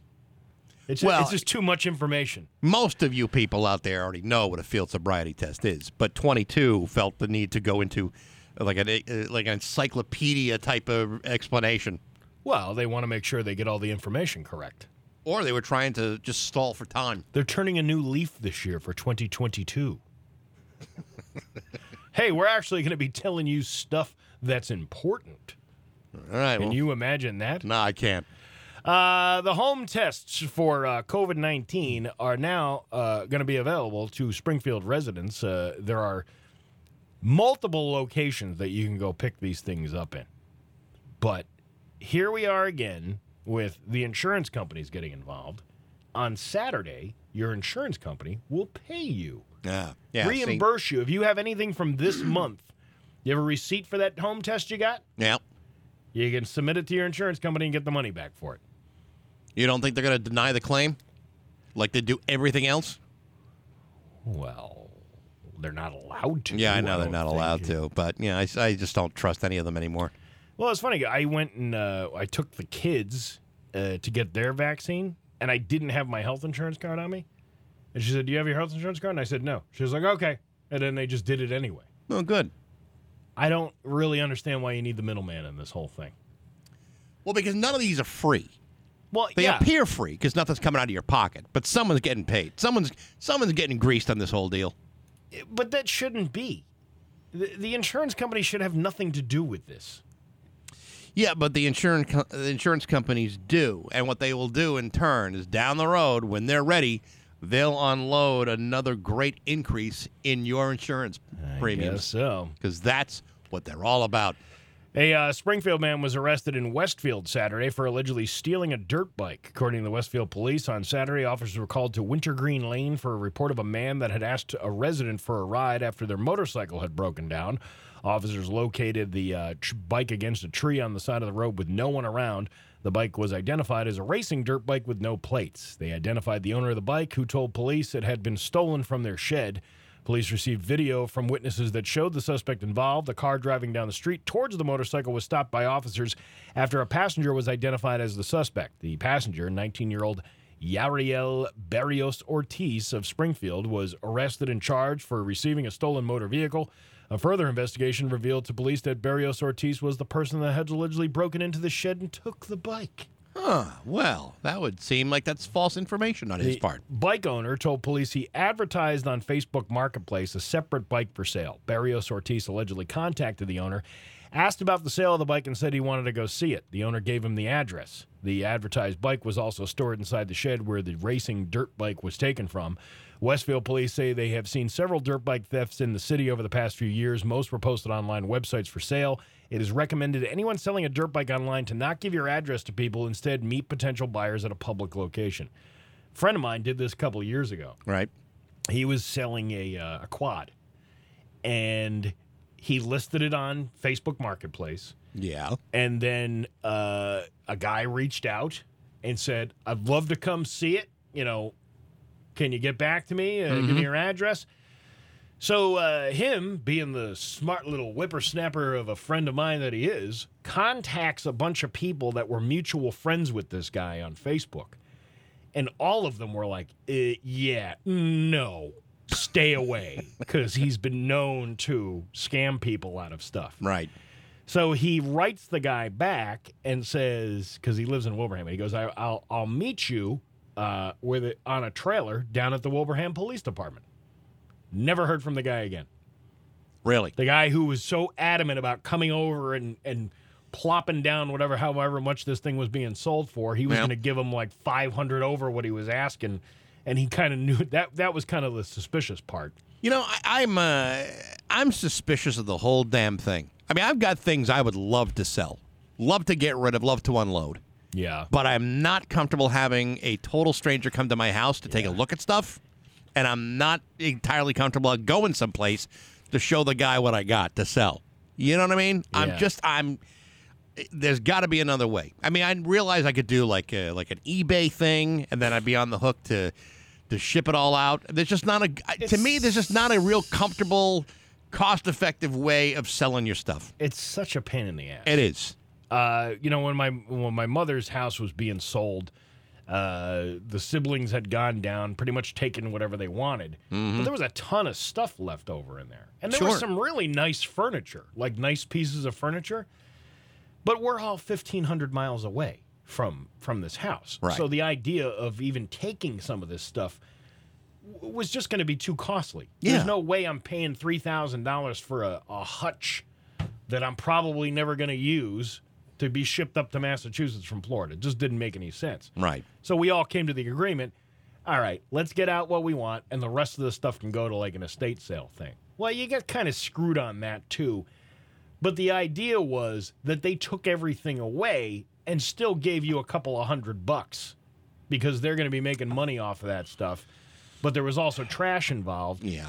It was the easiest way to get rid of stuff because none of us had the uh, resources to go down there and sell these things piece by piece. Yeah, and I I understand that, but I also you know I'm I'm I'm looking at the things that I I want to unload. I want to replace one thing with something newer, Yeah. and uh, I just I, I don't even know where to begin. I, I really don't know, and uh, at some point I may even say on the air what I'm trying to get rid of. But it's like I just eh, it's just it's just too. The idea of going through that, just I'm so uncomfortable with it. Uh, you know, I uh, I was uh, you know you're talking about that. I saw your wife's uh, social media post the other day saying I'm thinking about getting rid of stuff, starting with backs. She never said something for something for something newer. Please. She's got it so good. Oh, I married the prince of my dreams with his arrhythmic, uh, with his AFib and his. She's she said before, if I knew that the man of my dreams was going to be ten years older Yeah. than me, uh, you know, unathletic and, and in questionable health, I would have gotten married years ago. Isn't that uh, what Disney princesses uh, wind up being with at the end? You know? Yeah, not Prince Charming. No, but Prince Prince, Charming's older uncle might, Yeah. uh, you know, creepy old uncle might be the guy to go to. Yeah, uh, Chip Charming. Yeah, it's Chip Charming, and he has he has nothing to offer. Nothing. Yeah. He, uh, he offers nothing at all. Oh, you have a you have a you have a shoe that you're missing? Oh, just go down to Payless and get another box. Of course, they're out of business, so I don't know how you're going to do that. Your uh, Pioneer Valley forecast, which is brought to you by Fogbuster Nitro Cold Brew Coffee. The stuff is velvety smooth and never bitter because Fogbuster is air roasted. Look for the black and white can now at every Big Y Express. Going to be mostly sunny today with a high of 34. Tomorrow, sunny with a high of 41. It is a cool 11 right now in downtown Springfield. I'm Steve Nagel, and that's the news on Rock 102. Ah, yeah. If you're back. Rock 102 Springfield's Classic Rock. It's 809 and ACDC on Rock 102. It is uh, going to be mostly sunny today with a high of 34. Tomorrow, sunny with a high of 41. It's 11 in downtown Springfield. By the way, the uh, the ice is four and a half inches thick over at Heritage Pond in East Longmeadow, which is just about the size of the guy who told me that information. Uh, perfect. Uh, let's see. 293 1021. Dave from Dave in Pet City is in the studio. It's good to see you. Hello there. Hello. Happy New Year, by the way. Thank you. Thank you. So, uh, so what's new? Uh, well, as I get out of the car, it's I don't think it's quite 34 yet. It's, it's like what is it like 11 right now? Or It's, something? uh, 11, yeah, yeah. right. 11. I realized why they invented Florida. so you They- didn't they- have to suffer through this. I know. Yeah. I mean, Yeah. I, I, I, yeah, I'm not a, a big fan of the uh, of the wet heat, but my God, it's uh, it, that was a Yesterday yesterday was was a cold day. It was cold. Yeah, absolutely. So uh, my dog has been itching like crazy, and I don't know if it's just the dry air, Yeah. or whether it's uh, allergies. But he is he's he's gnawing on himself all over the place, and we, we've we've uh, he's on the Apoquel, which is a very expensive pill Yes. To give uh, to give your dog. Yep. Um, but it you know it, it works for a while, but then he's scratching all, already, and he's eating you know a, a, a, a good food, Yep. you know a low Yep. ingredient food, Yep.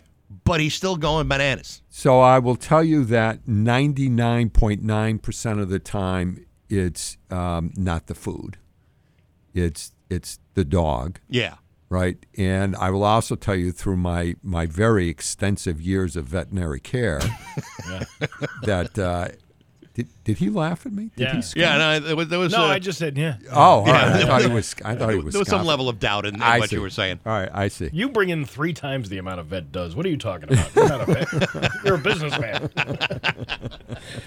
but go on. Yes. Yeah. So uh, my dog suffers from the same malady, and about two years ago, when we went to the vet, the vet said there is now a shot that Really? we can give the dog, and the vet said this has been the greatest thing that's ever hit my practice because almost everybody comes in here with the dog is scratching. So every couple of months, three months, Augie gets a shot. The scratching is gone. Really? Yep. And how long does that last? Two, three months. Really? Yep. So it's like a nine thousand dollar shot every two three months. No, no, no. Really? Yeah. Because I'm finding, uh, I don't know what has happened in the veterinary world, but it Yep. seems like everybody has just jacked up their prices sky high. You know, Where- I, you so know, I'm gonna I'm gonna defend my brethren, the vet, you know, the veterinarians, The- the qualified veterinarians yes, like the yourself. qualified veterinarians who have studied extensively, and it, um, they're not millionaires, Baxi. You, you don't you don't see, you know, uh, you don't see veterinarians on the list of the life of the rich and the famous. No. they make a living. Sure, sure. But, you know, a lot of them are owned by Well, now that's a a, larger different corporation. issue. That's a different issue. So it's just like the medical world where these corporations have come in and, and bought mo- most of the veterinary practices. And one of the reasons is the veterinarians, they, they can't practice. It's hard to do it on your own because your costs are so expensive. Right. But there are, so our vet is still, you know, individually owned. But I would I would ask about the uh, ask about that shot. And for all of you who are listening out there, and I know because I all the years that at work when people come in, my dog is itching, Yeah. and they switch foods and they do this and they that. Get the shot. Yeah. Well, I mean, uh, Lou needs something because he is he just goes to Yeah. town Yeah. on himself No, right it's now. And, awful. and- and if I had the ability, I would too. But Well, he yeah. it just there's like nothing he won't chew. See, the same thing was happening to my dog, and I took him uh, a couple weeks ago to the vet, and uh, I said, I don't, I, I mean, I can't, t- I can't see any fleas or anything on No. him, you know. But and then they looked and they're like, no, he's clean, he's uh, he's good to go. And I'm like, well, he keeps scratching himself, so I don't know what the deal is. So what? I don't, Yeah. So that- it's the shot. All right. What's the name of it called? Uh, you know, I don't know. I don't know the name of, of the shot, but I'm telling you, What kind of vet just- are you? Yeah. What, what the hell? How many years of school did you go to that vet? school? I, I, uh, you know, I, you know how many matchboxes I had to look on to get the right vet school. yeah. you, you had to draw that duck just No, so. Right. O- only people who would listen to this station would remember those matchbox, the matches when you open up and your your school is on there. See, Steve, that's something they Yes, used to do back in the olden right. days. The old Back- Steve wouldn't know that. the Right. vaudeville Back when. Dave and I were just young children. Uh, you know, you were telling me last time you were here about uh, getting a second guinea pig. Yeah. 'Cause, Uh, you know, uh, one just isn't enough. Did you do it? no, we didn't do it. Did you get your Oh, old one did back? you ever get the other one back? We did get the other one back. yeah. Um, it was the same one, Yep. surprisingly, Okay. from uh, from Vet Below. Yeah. and uh, and we got the other one back. We were we're you know it's nice and healthy. Yeah. I Good. guess. And uh, and then my kid says, "Hey, we, we should get another one so she has a playmate." And I'm like, I, "What are you talking about? Ratting her on the side here? What are you? You conspiring with this man for me to go spend an extra fifty dollars at his store to get these things? I just, I don't, I don't want to do that. I don't want to keep bringing more animals into the house. What should he? What should he do, enough. Dave? What should he do? I hope someone from the Animal Rights League is listening to this Yeah. show. You're basically denying Yeah, this poor little denying this creature poor little chance creature. to be with its own kind. Right. Isn't it going to be a, a spoiled creature? You know, uh, because my daughter has been uh, doing nothing but loving this animal uh, since the day she got it. Even no, the day she got it's it back. it's just guinea pigs thrive if there's if there's more than one. It's better for him. It's be- it is better for. that sounds like a sales pitch. It might be. All right. Well, the uh, the phones are blowing up here. Rock 102. Good morning. Who's this? Uh, Norm from Connecticut. Hey, Norm. What's Hi, your, Norm. What's your question for Dave? Um, I have a Beagle Pointer mix, and her paws smell like corn chips so bad. Um, I've heard that it's could be bacteria, it could be allergies. She does have allergies, but we do treat her for her allergies. But the, the you know we soaked the paws and bought like uh, a balm for them. You know, and Yep. It's, it's so bad. I don't know. And you say don't it's, it, it smells like corn chips? yeah, like like straight up corn chips. Well, the answer is just switch to Cheetos instead. Yeah. That's it. Or like, or, you know, like Soak the paws in a dip. Yeah, give them some salt, uh, some dip, some saltines or something. What, what do you? Fri- Fritos is not a party snack. Uh, What's uh, what should I do about stinky paws? Uh, you know, your and your vet said there's nothing in the paws. They're clean. Yeah, they said they're clean. They, my my stepdaughter works as a vet tech, Yeah. so um, you know we make out pretty well bringing the dog to the vet. Typically, we don't even have to pay the bill, but um, yeah, they said no, her paws are clean. Doesn't look like uh, you know. there's- I don't know. I don't know. But then they Yeah. said it could be bacteria. But Are you uh, going to share your uh, daughter's contact with the rest of us so we can get free Yeah, we all care Yeah. we could all use uh, Yeah. some freebies. Yeah. Is that like a, it would be like a food Yeah. thing maybe? No, I don't. Th- no. No. I don't know. No. No, you know what? Um, I, I'm going to take a pass on that one. And all our years, this is the first time we've ever had a, The corn chip a uh, paw chip thing. paw. Yeah, that's thing. interesting. Yeah, yeah. I'll have to consult with my colleagues. All right. You're a Thank you. professional veterinarian. No, no, not even close. Yeah. Well, listen, I'm glad we could help you. All right. Thank you. Thanks for the call. Good luck to you. For nothing. Yeah. All right. No, Thanks nothing. anytime. Always happy not to help. Uh, Rock 102. Good morning. Who's this? Hey, what's going on, guys? This is John. Hey, John. What's up? I got a question for Dave. Uh, I've got a five-year-old puggle, and she's uh, she's got like a I want to say an ear infection. It's like a yeasty smell. It's almost like a dark brown clay clay looking stuff that builds up in there. Yep. Right. And I've gotten a bottle of stuff to you like squeeze it in and you kind of like mush it around, like you know, Yep.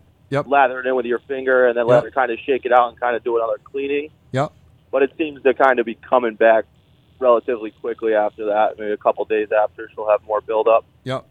So I was wondering if there's any more uh, remedies you know. You know, I'm not know sure about? there's anything more over the counter that you can do for it, and that's that's probably you're going to need a script for something a little bit stronger that you're going to have to get from your vet, I think you just have to keep up with it. I mean, you, and you definitely have to keep. yeah, up it can't can't be like Yeah, one yeah, no. one or two Yeah. applications and it's Yeah. done. It's like Yeah. it's got to Right, be no, constant. no. yeah, but I don't. Th- I I don't think there's anything over the counter that's that's going to uh, cure it.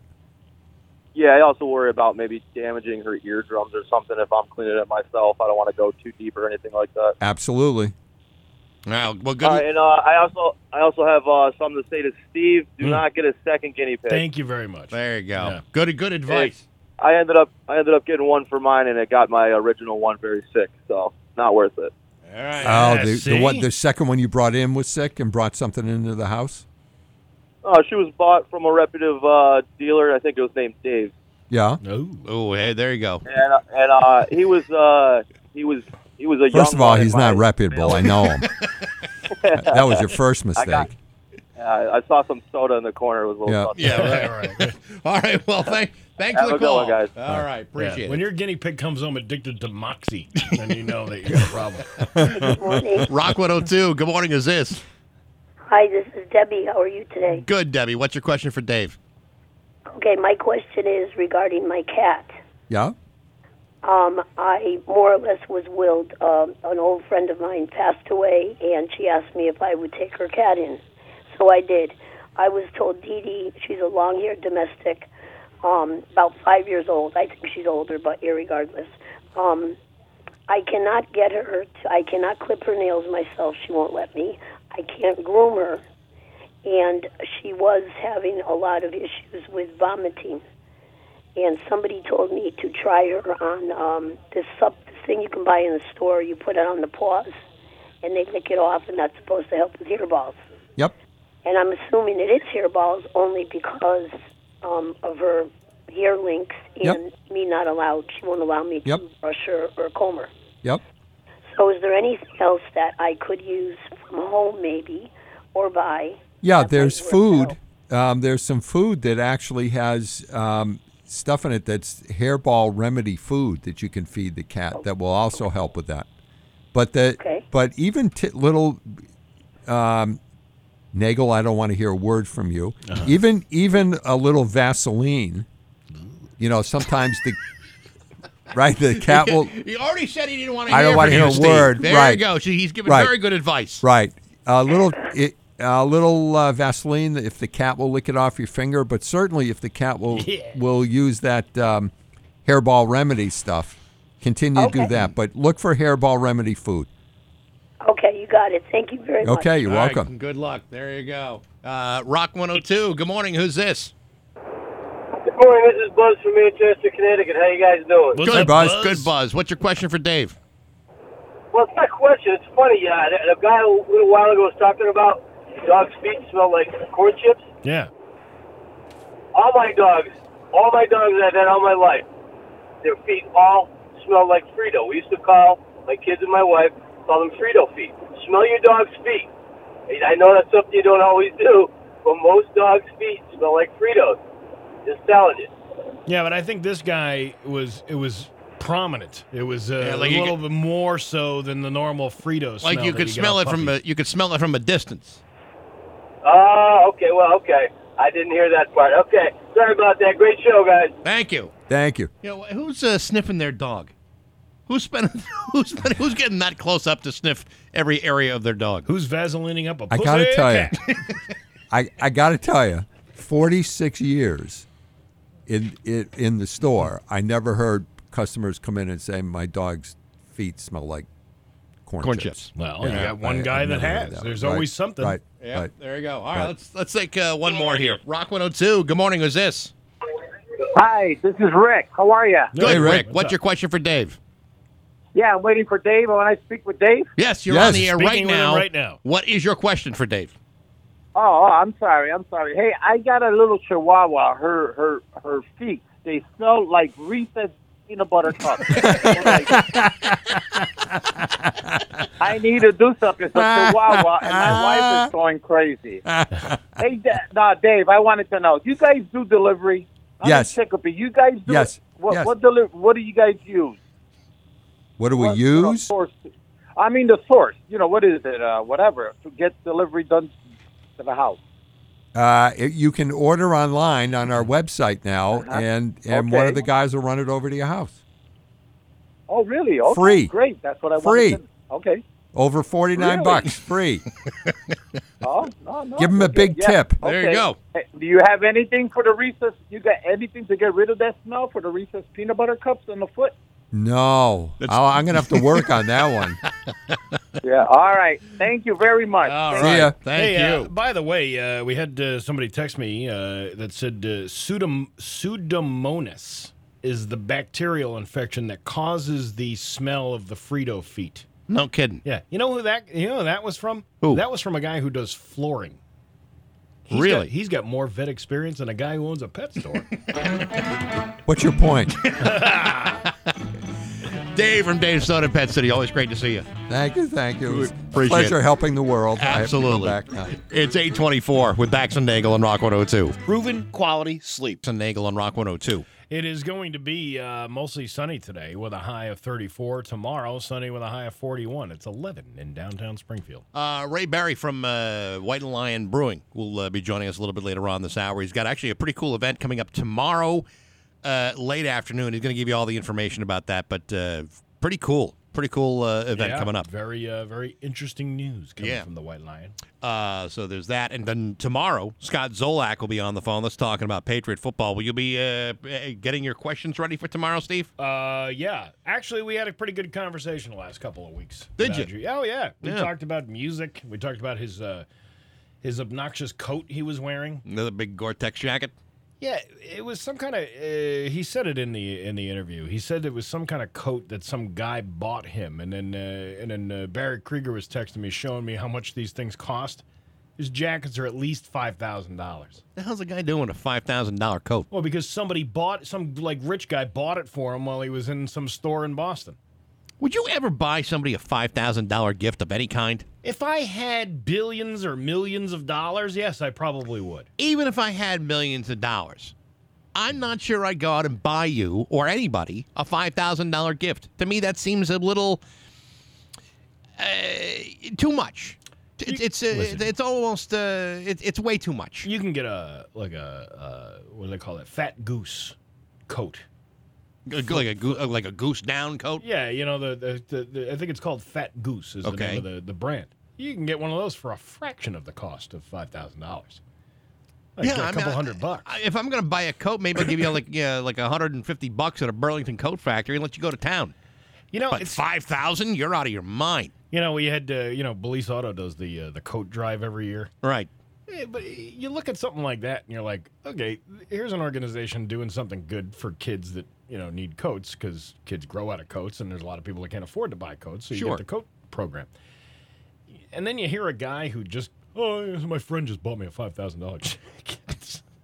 It's like you know how many coats that would have bought for little kids? I know. Come You know, on, the, the man. Pignelli family does something like that too, where they do coats for kids. Yeah, yeah, and and good programs, good coats. Yeah, yeah. But I ain't gonna. I, I ain't want to stand in line and refuse to, to get my free coat if it's a five thousand. I'm not going to take this free one. I want a five thousand dollar one. My, I uh, wouldn't. I wouldn't ask anybody for that. You know what my sister just sent me? What? A Patagonia jacket. Really? Yeah. Yeah, that's pretty pricey. They are pricey. I had Uh, a guy give She me. She got it from a dead guy. no kidding. Yeah. I had a guy give me a Green Bay Packer jacket, which I have only worn a couple of times, Yeah. but I need to start wearing it. I think. Yeah, I think you should. It was like uh, he wanted it and he had extra and he said, "Hey, you want this?" I'm like, "Yeah." I need. Maybe I'll wear that this week. It's a nice jacket. Well, you can celebrate the playoffs with your jacket. You're damn right I will. Well, then I'll you be go celebrating all the way to the Super Bowl. There you go. Mm, I don't know about that, but there you go. We got news next to Rock 102. When will the snow start? When will it end? Rock 102 is always live and local with up to the minute storm information and reports. Powered by Rocky's Ace Hardware, Winter Storm headquarters before and after the storm. All right, Springfield. Dunkin' is here with some cold sips that warm the soul this winter. Try the new brown sugar oat latte with rich espresso meets creamy oat milk, or pick up the new brown sugar cookie cold brew, topped with the velvety sweet cold foam and cinnamon sugar. Two new comforting drinks with notes of brown sugar, toasted oats, and a baked cookie for a lift in every sip. Take on the day with the new brown sugar oat latte or the brown sugar cookie cold brew from Dunkin'. America runs on Dunkin'. Participation may vary. It's a limited time offer. You and Old Man Winter may get along fine, or not. For your car, the relationship has its own special set of challenges, but Joe has a way of easing the strain. Take your car to Joe Ryan at Ryan Imported Car Repair in Northampton. Get the battery checked, the belts and hoses. Are the brakes okay? Are the tires ready for ice and snow? Old Man Winter's never going to be nice to your car. But get to know Joe Ryan. He has ways of keeping Old Man Winter at bay. This is John Maybury, president of Maybury Material Handling, with a very important announcement for you or someone you know. We are hiring, and I really need your help to take care of our customers. Maybury Material Handling sells and services equipment used by manufacturers, warehouses, and distribution centers, so we are busier than ever before. To support our growth, we are looking for motivated, mechanically inclined individuals who don't want to work in the same place every day doing the same thing. Maybury service technicians and installers work at our customers' facilities servicing and installing forklifts, conveyors, dock and door equipment, in plant offices, mezzanines, high speed doors, and much, much more. We offer steady year round work with the opportunity for overtime, career advancement, and competitive pay, as well as a full benefits package including health insurance, paid time off, and a 401k plan with a company match. If you're interested in our service technician or installation positions, learn how you can join our outstanding team of associates at maybury.com. That's M A Y B U R Y.com. Thank you. 833 with Bax and Nagel and Rock 102. It's time for news. It's brought to you by Noonan Energy, serving Western Massachusetts for over 125 years. NoonanEnergy.com. Here's local radio icon Steve Nagel. Thanks, Bax. A coalition of community groups, including the leader of the Greater Springfield NAACP, is calling for a neutral party to investigate the deadly shooting of 23 year old Orlando Taylor by a Springfield police officer. The incident happened Sunday morning on Genesee Street in the Liberty Heights neighborhood. Springfield police say Taylor stabbed the officer in the face, causing serious injuries. The officer then opened fire after Taylor allegedly attempted to charge at police again. In a statement, uh, the community groups are calling for the immediate release of police body cam footage of the incident. They're also calling for a neutral investigator outside the police department to determine whether the use of force was justified. Finally, they want Mayor Dom Sarno and Police Commissioner Cheryl Clapprood to stop making public statements expressing their belief that the shooting was justified, saying that doing so is prejudicial to the investigation and insulting to Taylor's family and the community at large. Well, you know, I mean, you have the uh, you have the body cams there for a reason. Mm-hmm. You know, I I, I suppose that uh, at least if that footage is released, it answers some questions. It's not going to answer every question, no. but it may answer some questions about whether or not it's justified. The uh, seriousness of police involved shootings cannot be overstated. The reputation and often the career of the involved police officers often depends on whether a full and accurate determination is made of the circumstances that precipitated the event and the manner in which it unfolded. The statement reads The police involved shooting of Orlando Taylor has raised many questions regarding how police respond to incidents involving persons with well known and documented histories of mental health illness. Now, if a, if a dude stabbed me in the face, yeah, I'm pretty sure I'd, I'd get pretty angry about it. I'm sure you would too. But again, they kind of have a point that you should really wait until everything is all I, uh, vetted and, and taken out. I don't uh, I don't disagree. But, That's but, why you have the technology. But you know, the media wants to know. They want answers right away. So eh, I don't know. It's not like we get details anymore anyway. Right. We get very little information regarding these things. Remember when John Delaney was doing it? He'd tell us like uh, every detail down to the guy's social security number. Yeah, well, those are the days well, when you not, you want not that uh, invasive. No, but, but you know, if you wanted to get information, you know, Delaney was going to you know write like a Tom Clancy novel. Well, he had uh, he had also he would also like I have never seen Ryan Walsh do this. John Delaney used to uh, you know, send out a thing. I'll be on vacation next week. Uh, in that time, I will never give you up, let you down, run around, or desert you. And I was like, man, this old chump just rickrolled the Springfield media. He is the only Springfield police officer that ever rickrolled anybody.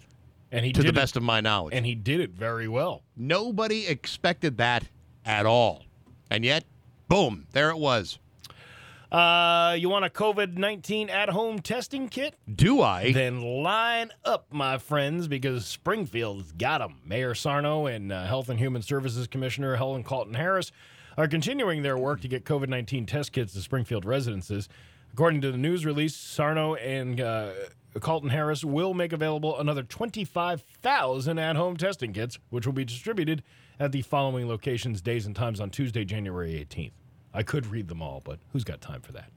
I mean, there's 160,000 people in the city. I mean, yeah, not everyone's going to need it. We got uh, Ray Jordan Senior Center, uh, then the Department of Health and Human Services, Mhm. uh, New North Citizens. I can go on and on. You don't have to. It's it's it's available online. Two kits per household will be distributed on a first come, first served basis. That way, if you have seven people in the home, you're out of luck. You're not. By the way, just uh, for uh, like a public service, you're not supposed to share swabs. No. So, like, if you, you do your test and and uh, it turns up negative, you don't just hand the swab over to the next person in the house. Listen, you dingbats, I'm giving you this test, and I'm trusting you that you will do this properly and not share swabs among your family members. That's disgusting and it's uncalled for, and it doesn't work. And I don't think regular Q-tips do the uh, the job either. I think you need the specific swab. Yeah, I believe you do. I mean, I don't know that for sure. I mean, I'm just saying, don't uh, don't try to make a, don't try to do it yourself, like a like a like a like a, a makeshift home kit. You, you Hmm. may you may not get the results you're looking for.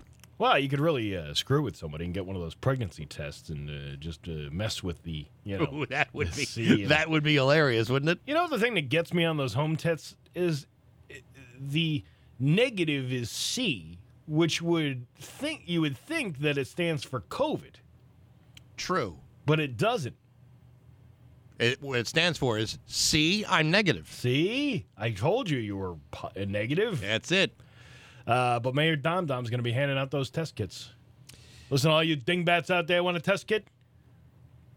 I just tested positive for being awesome. That's what Right. happened there. Yeah. Yeah. See, the one I had, uh, there was like uh, C stood for control, and S stood for sample. See, I thought C always stood for cookie, and cookie was good enough for me. It does, but in the case of COVID, C, C stands for control. You know, two lines is positive, one line is negative. This is you wait your 15 minutes, and then boom, you find out whether you're negative or positive. This is way too confusing. It's not that confusing. It's really not that difficult to figure out. A uh, Ludlow man was arrested Friday for Wii charges and uh, resisting arrest, which resulted in him being tasered by an officer. What? You're supposed to say, I believe it's OUI. Oh, I believe it's OUI, Steve. No, it's Wee! I'm going to do donuts around a cop. Now, that's a mistake, actually. According to the Ludlow Police, the department received a phone call at 2:19 p.m. Friday afternoon from a concerned driver of a suspicious vehicle on Chapin Street that possibly involved a drunk driver. The vehicle was described as a 2000 white Chevy Silverado truck. Officers were able to locate the vehicle on the same road and made a traffic stop on the vehicle in a business parking lot on Center Street. The officer got out of his vehicle and told 34 year old Michael Martin of Ludlow to stop his vehicle. Martin continued to drive around the officer and then head back onto Chapin Street. You know, Stop me if you can, coppers. You know, uh, it, it's it's hard to justify anyone uh, behaving this way, but it does say an awful lot about the Silverados handling on the road. Yeah, especially to do donuts around a police officer. We'll have to ask uh, Mike Quincy the next time he's on about uh, just that. What's the best vehicle to do donuts around an officer? Yeah, if I've been drinking, all, stop. yeah, if I've been drinking all day and I want to do donuts in front of a uh, public safety officer, what truck do you think would be best? He might just say the Silverado. He- uh, you know what? I wouldn't be surprised if he did say the Chevy Silverado. They've tested that down at the Consumer Reports track many times. yeah, it's got uh, good uh, customer satisfaction and good reliability. Once a month, they bring in cops down there, and then they uh, they chase each other around the test track. I've always wondered why he never included that kind of uh, scenario in the car blog. Uh, I don't know. We should ask him that next time. Though. Yeah. Uh, anyway, they gave him a uh, field sobriety test, which they uh, say a series of roadside assessments. A field sobriety test. Yes. Martin uh, resisted being arrested and continued to be violent through the booking process. Martin's uh, police stated Martin was extremely aggressive, assaultive, and hostile towards all of the officers present. He was restrained by officers for attempting to smoke a cigarette inside the police department. Ah, so many mistakes here. You know, you think they'd let you go outside and do that. Yeah. Hey, uh, before I testify or give you a uh, uh, give you a confession, do you mind if I have a smoke? Oh yeah, sure. Go Yeah, ahead. go right man. We ahead. do that for all the prisoners. Yeah, you here. just come back in about ten minutes. Uh, what is the best day to have sex of the week? Ooh, best day. Yeah. Mm, boy, payday. Uh, payday's pretty good. Wednesday is hump day. Right. As in, you know, you're over the hump of the week. Right. Not but the that, other yeah, right. Yeah, but The adult toy company, Adam and Eve, just polled over polled Yeah, over I one bet they did. over one thousand adults and asked which day of the week is the best to get it on. And Wednesday is last. Just over half the people say they don't have a preference, but for people who do, Wednesday and Thursday are the last are last with just six percent of the vote each. So it actually tied together. See, I don't know if I have a, uh, a preferred day. I don't. Uh, I think any day that you can get it is uh, is a good day. Yeah, but I can see where their point is that like Wednesday or Thursday, you're not really feeling randy. You know what I mean? You Well, who's the- this Randy fella? Well, he's met him down at uh, Geraldine several times, and uh, he's a very nice gentleman. Anyway, uh, Randy says, he says, uh, you know, you can just Tuesday or, or Wednesday, Thursday, not good days. Saturday, that's the number one day. Yeah, that's a good day. Uh, Friday is next with 23%. Then there's a pretty steep drop off. Sunday is third with 12%. And then Monday and Tuesday with 9% each. And then, of course, Wednesday, Thursday with the 6%. I don't know what it is about Tuesdays. I think Tuesdays are the day uh, of the week that I am the most tired. Like I put so much energy into Monday that on Tuesday I'm kind of depleted. I don't really have the energy to give you much of anything on a Tuesday. Yeah, I kind of. But most of the days of the week I'm pretty good. Friday and Saturday got an even bigger share of the vote this time, but Sunday is less uh, popular than it used to be because they did this poll 10 years ago. Wednesday and Thursday also dropped in popularity. Well, what about uh, the Starland Vocal brand, Band, who uh, would say afternoon delight? Yeah, but they don't specify what day of the week. They're just saying that they like it in the afternoon. And I can't argue with them. Well, you're going to find your baby. You got to hold her tight. You're going to grab some afternoon delight. Yes. You think it would be uh, it'd be just good to have sex any day of the week, but I listen. Any any day of the week is fine, even if it's on a Wednesday. Even if they- you're, even if you're not fully into it. are they talking about by yourself? I don't know. No, I think they mean with somebody else. An actual other person. Your uh, Pioneer Valley forecast today is going to be uh, mostly sunny with a high of 34. Tomorrow, sunny with a high of 41. Looking at 11 right now in downtown Springfield. I'm Steve Nagel, and that's the news on Rock 102. Oh, yeah. If your bath is old, outdated,